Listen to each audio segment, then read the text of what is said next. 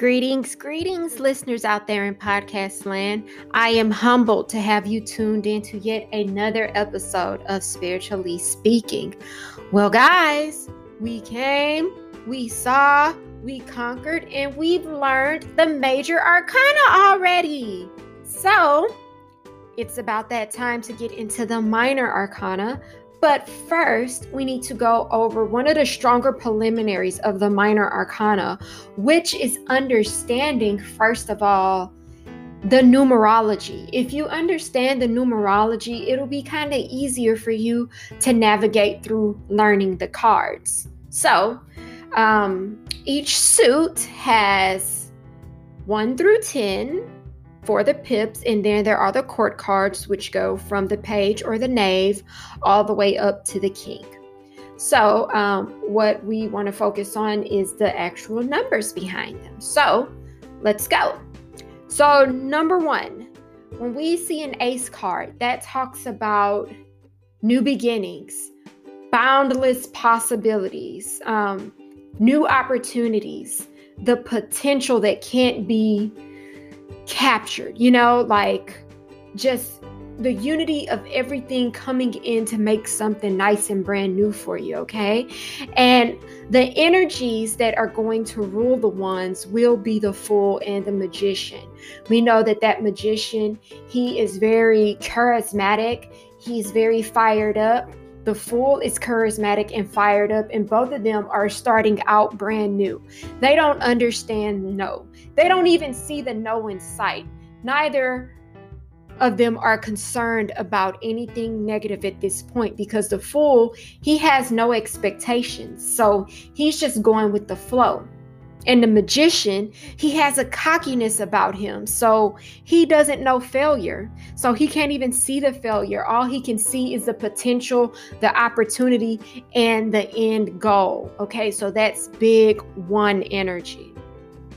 So when we get to twos, twos, that talks about being balanced how to get on a good foot, understanding your duality, and knowing that choices are always necessary, okay? Um, when we're trying to get on the good foot, balance things out, find our duality, sometimes there is some negotiation associated with that, okay? And uh, in working with our duality, we understand that we have two sides to us. So we have the gentle side and the rough side, okay? We have the sweet side and the spicy side. But it's all about balancing it all out, being fair, being um very cautious and aware of how your energies are going into flow, okay? So, twos, that's also big on making plans. All right. And there's a lot of associations of patience that goes into accomplishing these higher order balances in our life. So, our twos are going to be ruled by the energy of the high priestess, the justice, and the judgment. Okay, guys, and we also have to give credence to the fact that the numerology of these higher order cards are being condensed down. So, the High Priestess, that is Big Mama 2. The Magician, that's Big Daddy 1. But the Justice card, that is 11. But 1 plus 1 equals what? Two. Yeah, that's how it goes. And the Judgment card is 20 what is 2 plus 0?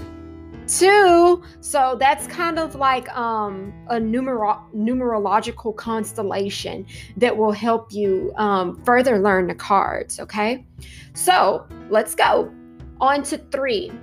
Threes talk about um, growth. That is where we start seeing things start to take root. We start tasting those very first flavors of our success. It's very early on, but it's seeing the things that you have planted taking roots, okay? So, um, giving birth, seeing something come into fruition or beginning, but this is something that you have a hand in. So, The threes are ruled by the constellations of the Empress, the Hanged Man, and the World card. Okay, of course, the Empress, that's Big Mama 3. The Hanged Man, that's 12. 1 plus 2 equals what? 3. There you go. Now we're starting to get it, guys. You're getting in the groove. I hear you. I see you. I'm there in spirit. And the world card, of course, that is 21. 2 plus 1 equals 3. Okay, so um, that's a bigger part of just initial success and riding the energy and uh, creativity as well. The Empress, she is the biggest on creativity, and that's what threes are all about using your creativity to grow something, even to grow and evolve yourself. Okay, so next we have four. Four. When we think about fours, that is all about stability Think about the four legs on a table. That is building something from a nice, sound, and structured foundation. Okay? That's big planning, but planning decisively. Nice, strong structures. Okay?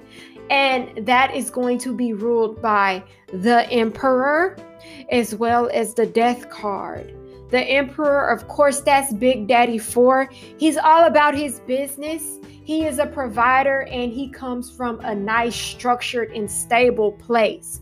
That is the energy that we think about when we're kicking off from fours. The death card, that is 13. And guys, say it with me 1 plus 3 equals 4. Yep, you got it.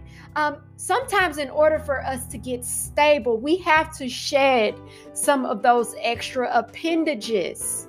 Okay, the extra knocks us off of our game. So, four, um, when that death card comes along, that's all about reinforcing stability.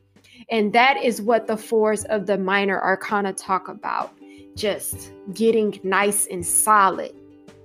So, five, and five is the last one that I'm going to do for this particular episode, and we'll pick up with the rest in the following episode.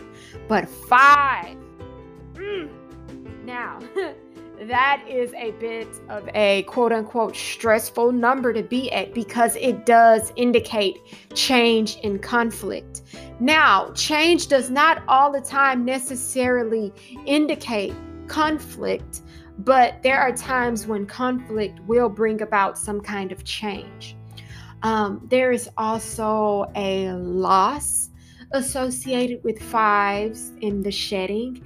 But after we go through a change and there's a loss, there is a stage of rebuilding, rebranding, coming back better than ever. Okay? But this is not the time to lose our head. So these fives, are going to be ruled by both the Hierophant and the Temperance card. So the Hierophant is Big Daddy 5, but if you look at the Hierophant, he has a very, um, I hate saying arrogance, but he has an arrogance there to where he has this very strong resolve to where he is able to weather the conflicts and the changes. And that Hierophant is also there to offer you help and guidance during that time.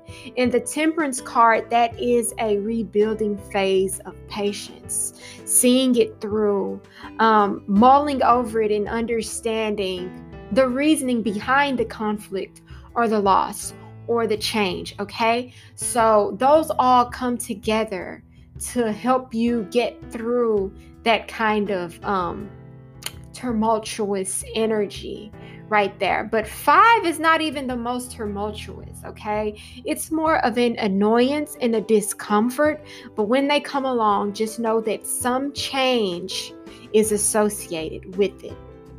Alrighty, guys. So we've got through one, through five of the numerology of the minor arcana. Thanks for tuning in. And until next time, I would love for you guys to have a wonderful, happy, healthy, abundant, and prosperous day. And until next time, take care.